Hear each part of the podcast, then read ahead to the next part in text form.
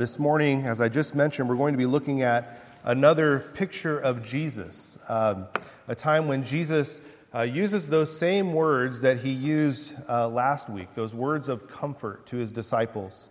Uh, Jesus revealed himself on the sea in John 6 to his disciples in this moment of desperate fear and danger. And, and here in the passage we're going to look at this morning, he appears to the Apostle John in a moment of lonely desperation and he brings that same word of comfort to him.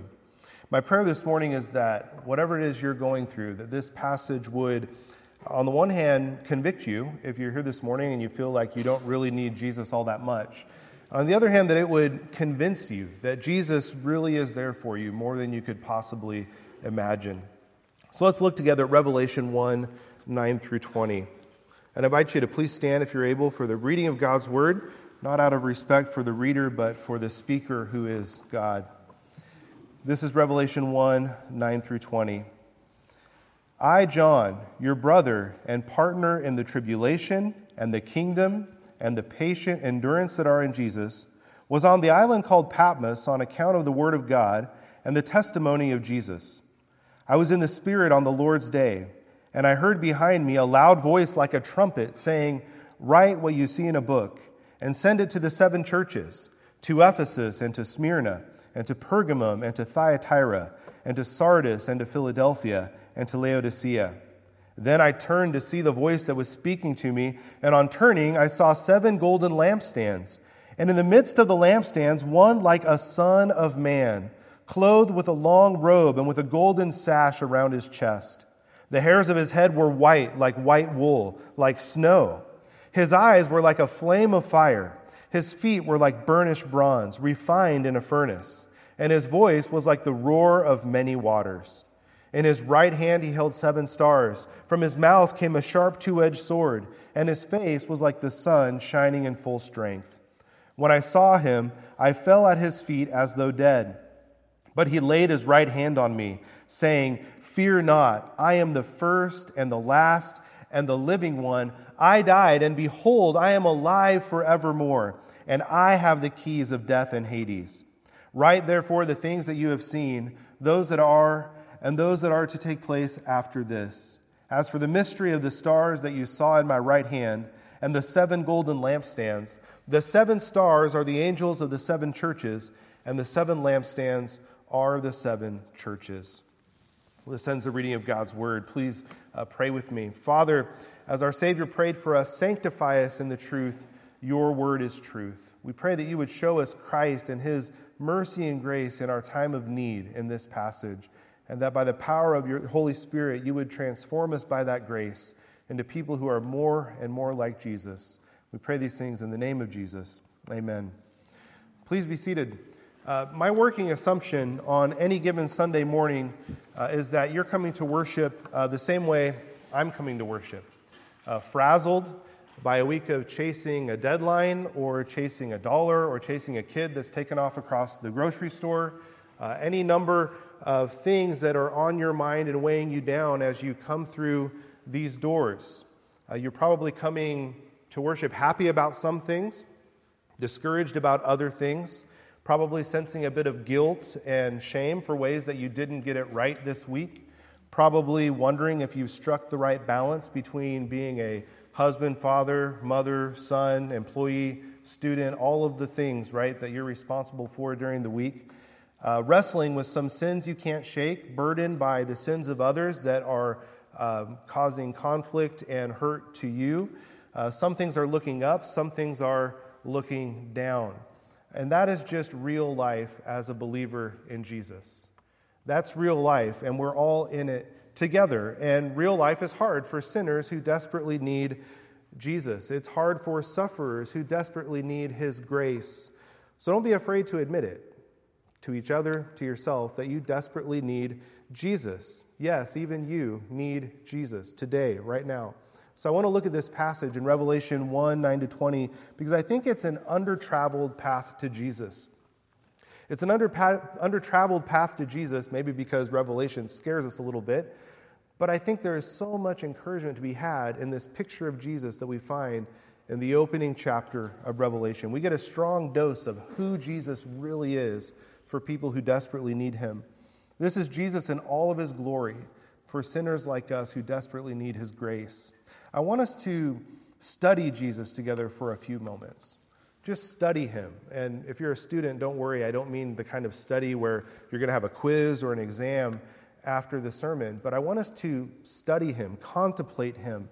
Uh, the English Puritan John Flavel said that uh, when we study other things, the more time we spend studying this or that, even good things, we can neglect studying the most important thing. He said that when you lose sight of the main thing, uh, you're playing at a low game when you could soar. He says the study of Jesus Christ is the most noble subject that ever a soul spent itself upon. Those that rack and torture their brains upon other studies, like children, weary themselves at a low game. The eagle plays at the sun itself. So that's what I want us to do this morning. I want us to see Jesus like the brilliant sun burning overhead, see him in all of his glory for us. And I think this passage will really help us to do that. Let's look at Revelation 1 9 to 20 now, and I want us to look at uh, just three things in this passage, just a simple outline to guide us. I want us to see first where Jesus is, where Jesus is. Second, who Jesus is. And finally, what Jesus says. Where he is, who he is, and what he says. So, first, where is Jesus? Let's look at where Jesus is. We're in the book of Revelation, and the book of Revelation is a book that's all about the victory of Jesus. It's meant to encourage believers living in the early church and living in our day today who suffer tribulation, uh, the push of the world against us in persecution, and the pull of the world upon us in temptation. It's meant to encourage us with the work of the risen King Jesus throughout this age, all the way to the very last day when he returns to make all things new. It's a book about suffering and endurance in hopeful expectation of the coming King, who even now is sitting on his throne, reigning over all things. Our victorious King, who's coming back for us, our loving King who cares for us. So, this vision of Christ in Revelation is connected to that reality. And it's full of symbolism that can sound strange. Uh, we said it already this morning, but uh, it, it maybe is a little daunting to look at Revelation together because we get a little scared by the book of Revelation sometimes. Mariana kind of gave me a look when I said my first sermon as a pastor here was going to be Revelation 1 9 to 20, so I made it my second sermon, and she still gave me a look. But I really want you to see the picture of Jesus here. The symbolism is weird, it's strange to our modern uh, understanding and, and familiarity, but it is so crucial to see how Jesus is presented here. So let's look at where Jesus is and how this speaks to us today. To get at this, we have to think about where John is when he receives this vision. We're dropping into these verses in Revelation 1 where John tells us about uh, where he is when he received this vision that plays out over the rest of the book. He says in verse 9, I, John, your brother and partner in the tribulation and the kingdom and the patient endurance that are in Jesus, was on the island called Patmos on account of the word of God and the testimony of Jesus. So, John is alone on Patmos. He's far removed from the church. Uh, maybe he was exiled. That's what many people think. Other th- others think maybe he fled persecution and now finds himself alone on Patmos. Uh, this puts a little distance, right, between John and maybe our experience. None of us have been exiled to an island. Uh, maybe we haven't fled persecution into the wilderness uh, unlike other brothers and sisters in the Church of Jesus Christ around the world. But I think that we can still relate to John's sense of aloneness. We can relate to it on many levels. Just to think of one example, uh, in recent years, churches across our country wrestled with the disruptions that the pandemic brought. I remember in California, uh, we were ejected from our worship space, meeting in a public school, understandable. Uh, and in those early weeks, uh, we were kind of digital nomads and could not gather together until finally we got together in a parking lot for worship. I think here at Heritage, there was a time when worship moved outdoors onto the lawn. But I remember those early weeks of confusion and concern, not being able to gather, not being able to be encouraged by our brothers and sisters in Christ. Being removed from a minister of the gospel, declaring that your sins are forgiven, serving the supper, preaching the word, distant from everything that we love about being a part of the family of Christ. It was isolating and it felt very alone. So I think maybe we can get that a little bit more than we could in the past. At some point in your Christian experience, no matter what angle it comes from, you will know what it's like to be alone. And that's where John is. He's utterly and completely alone. At least that's what he thinks. But he's not truly alone. And you're never truly alone. Look at what verse 12 says and where Jesus is. John hears this voice. Then I turned to see the voice that was speaking to me, and on turning, I saw seven golden lampstands. And in the midst of these lampstands, John is going to see Jesus. That's where Jesus is. But what in the world does that mean? He's in the middle of seven golden lampstands. Well, Jesus explains to John what that means in verse 20. As for the mystery of the seven stars that you saw in my right hand and the seven golden lampstands, the seven stars are the angels of the seven churches, and the seven lampstands are the seven churches. So don't miss this, even in the symbolism that takes a minute to get. This is a crucial vision of Jesus. Where is Jesus? He is in the midst of the seven lampstands, which means he is in the midst of the seven churches, which is a way in the book of Revelation of saying he is in the midst of all the church in its fullness and its completeness. Seven being this idea of the whole number of a thing. Jesus is with his church. He is with all of his church throughout all times and all places Jesus is with his church. So there may be times, friends, in your life when you feel absolutely alone, absolutely isolated from the church. Maybe it's because you think you have to be perfect every time you come through those doors, and you look around and you feel like a fraud. You feel like no one really knows you because you've never let your guard down to show who you really are. Maybe it's because suffering has come to your family and you are physically removed from worship and you cannot be with your brothers and sisters in Christ. Uh, there are a number of ways that you could feel alone, even if you were right here in this room. But Jesus is with his church.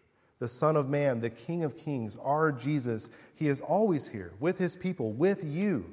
No matter where you are, he is with his church. He is never absent, he is always present. That's where Jesus is. Jesus is with his church. The second truth we see about Jesus, we've seen he's with his church, whether they're gathered or scattered. He's walking amid the lampstands, yet here he is with poor John alone on Patmos.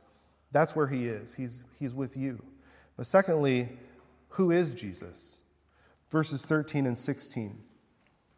In the midst of the lampstands, one like a son of man, clothed with a long robe and with a golden sash around his chest.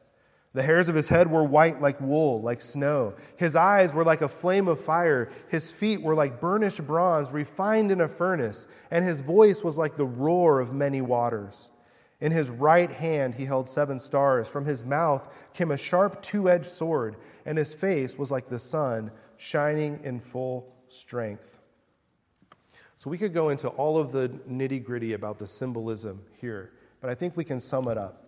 Here, John, in this vision, in this dreamlike uh, symbol of Jesus, he sees a pure, majestic, glorious person. He sees Christ as our prophet, the sword that comes out of his mouth, the word of God declared to his people. We see Christ as the priest of his people, the long robe and sash drawing back to the Old Testament and the vestments the priest wore. We see Christ as king he is called the Son of Man, and if you recall from Daniel 7, which we heard read, all dominion is given to the Son of Man. He reigns above all things. He is our prophet, our priest, and our king. We see he has white hair corresponding to the Ancient of Days. We didn't read all of Daniel 7, but you see the Ancient of Days, which is God the Father, and he is portrayed in the same way we're seeing Jesus here. The roar of his voice, the prophets speak of the word of God as the roar of many waters, this rushing, roaring, powerful stream. All that to say, the person that John sees here, in all of his glory and all of his splendor, is Jesus, the Son of God. God the Son, Christ, resurrected and reigning in glory. So, what does John do, seeing this incredible vision of Jesus? He does what I think we would all do. When I saw him, I fell at his feet as though dead. A vision of the glory of Christ should always lead to that reaction. Whether it's in a vision like John received, or for us today, whenever we find ourselves studying God's Word and we just get bowled over by who Jesus is in His glory as we study Him in Scripture, it should instill this reverent fear in us, this recognition of who He is and who we are. And in fact, it might put the fear of judgment in us as we see Jesus revealed in Scripture if we've spent more time studying our sin than the Savior. It might feel like we're going to be standing before the divine judge and get the book thrown at us. And if that were the case, we would deserve it. We deserve any judgment we get. I think I need to ask you this morning have you recognized that? Have you recognized your sin in light of the glory of who Jesus is, in the light of who God is and his majesty and glory portrayed in this image of Christ? Have you said, like Isaiah, who saw the vision of the heavenly temple and the angels surrounding the throne, crying out, Holy, holy, holy, have you said, like Isaiah, I am done for? You see, if you don't come to that realization, if you haven't acknowledged that reality about yourself, that you are a sinner before a holy God, seeing Jesus in his word is the most terrifying thing you could possibly see. It's the most terrifying reality of all. In Jesus, we see the law of God practiced perfectly love of God and love of others. Jesus did it perfectly. If you're not falling at Jesus' feet, then his mercy to those who need it condemns your self centeredness. If you're not uh, devoted to the Father, then his devotion, even unto death on the cross, condemns your rebellion against God. His refusal to give into temptation bears your sinful wandering before the eye of the all seeing God. This life that Jesus lived is only offered to those who fall at his feet, those who recognize who they are and who the holy God they stand before is. You can only receive his obedient life and his sacrificial death in your place if you come to that point and you fall at his feet as though dead. In light of who we are and who Jesus is, I'm thankful that this passage doesn't end with John laying like a dead man at Jesus' feet, because it goes on with hope. It goes on where Jesus, uh, John tells us that he laid, Jesus laid his right hand upon me, saying, Fear not. Fear not. That's the good news. When we've come to the end of ourselves, when we've recognized who we are before a holy God, when we realize there is no hope for us, and we lay ourselves flat before Jesus, he doesn't come and step on us. He puts his hand upon us and says, Fear not. Fear not. Don't be afraid. I wonder if John remembered being on the boat in that storm so many years ago when the waves were threatening to crush the vessel and tear the boat apart and send them to the deep. And Jesus came walking on the waves and said, It's me. Don't be afraid. Jesus had gone away and he had become, as we said last week, the absent one in the story, but he was not absent. He appears in that chaos and he says those words It is I, do not be afraid. I'm glad these moments are written into the Bible because we need to hear those words too. Brothers and sisters, if you're here this morning, uh, you find yourself totally brought to the end of yourself. You're faced with the holiness and the glory of Christ, and you recognize your weakness and your sin. You need to hear those words. Fear not. If you feel totally lost and confused about what God is doing, you think God is at work, but you can't make any sense out of anything, you need to hear those words Fear not. If you feel alone and isolated because you think everyone else has it all put together and you're the only one that's struggling, and you're the only one who can't figure out how to make it right, you need to hear those words Fear not. Jesus lays his hand upon us. He's the exalted King of glory but he, he's a king who stops and he sees us and he stoops and he puts his hand upon sinners and he says, Fear not. Don't be afraid. So don't be afraid to run to him. Run to him by faith. Receive from him the redemption and the comfort and the love that you desperately need in those words. Fear not. we've seen where Jesus is and we've seen who Jesus is. And we've started to hear what he says, but I want to focus now on what Jesus says because he goes on to say more. He says, Fear not. I am the first and the last and the living one. I died, and behold, I am alive forevermore, and I hold the keys of death and Hades. When believers who have placed their faith in the Lord uh, shrink back in fear from his glory, they shrink back in fear, uh, sinners that we are, openly acknowledging that we are horribly unqualified uh, in ourselves to stand before Christ. Uh, what makes us shrink back in moments like that, what makes us run away from him, is the voice of the law that bound us in condemnation. The law is holy and righteous and good in the hand of Christ, extended to Christians as the way of the good life. But in the hand of self righteousness, when we try to live by it, it will always trounce you. The law will come, and we hear the soul that sins will die, and we see our holy Savior presented to us in, our, in His Word, and we run because all we're hearing is that word and not the word of grace in the gospel. Our accuser, the devil, tells us we are unworthy, that we're too dirty for His glorious King to put His hand upon us. But the lawgiver, and this is an amazing truth, that lawgiver, Jesus Christ, is the law keeper. He's the one who pays the penalty for all of the times that we blow it. We cling to Jesus by faith in his obedience on our behalf. Desperate, weak arms wrapped around him. We are weak, but strong hands wrapped around him because of our faith. Uh, Jesus took the sting of death away. The sting of death, says Paul, is sin, and the power of sin is the law. But thanks be to God who gives us victory through our Lord Jesus Christ. The one who holds the keys of death and Hades. In the gospel, he puts his strong hand upon us in our weakness, in our desperation, in our guilt, in our shame. He puts his hand upon us. He is for you, Christian. He is for you. He puts one hand upon us, and with the other hand, he holds up the keys of victory.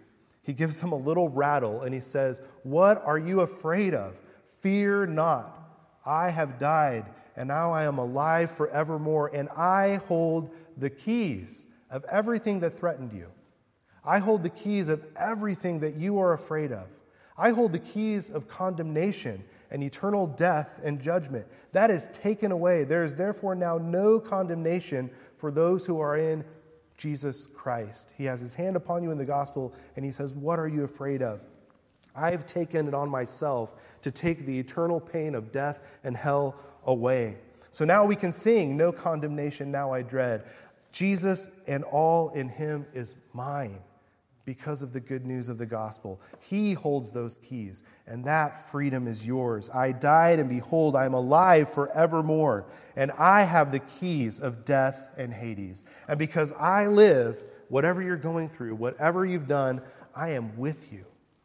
That's where Jesus is. He is with his church. He is with you. I am for you. I am your prophet, your priest, and your king, showing you the way of salvation paying the penalty for your sin, praying before the Father's throne for you, subduing your unruly heart and ruling over you with grace, defending you from all your enemies. I am your prophet, priest, and king. That is who Jesus is. And I say that I am for you, and you need not be afraid. He puts his powerful, loving hand upon you and says, Fear not. I am alive forevermore, and I hold the keys of victory. There is nothing for you to be afraid of. Let's pray together. Father, and we just come to you right now knowing that we don't always feel that hand upon us or hear the rattle of those keys. Father, we ask that you would make the gospel so clear and present to us when we see how we don't measure up, when we see how we've messed up and blown it. Father, help us to run to Jesus. We ask that we would remember that He is for us, declaring victory over sin and suffering, death and Satan, forever leading us on in victory as the day of His return approaches.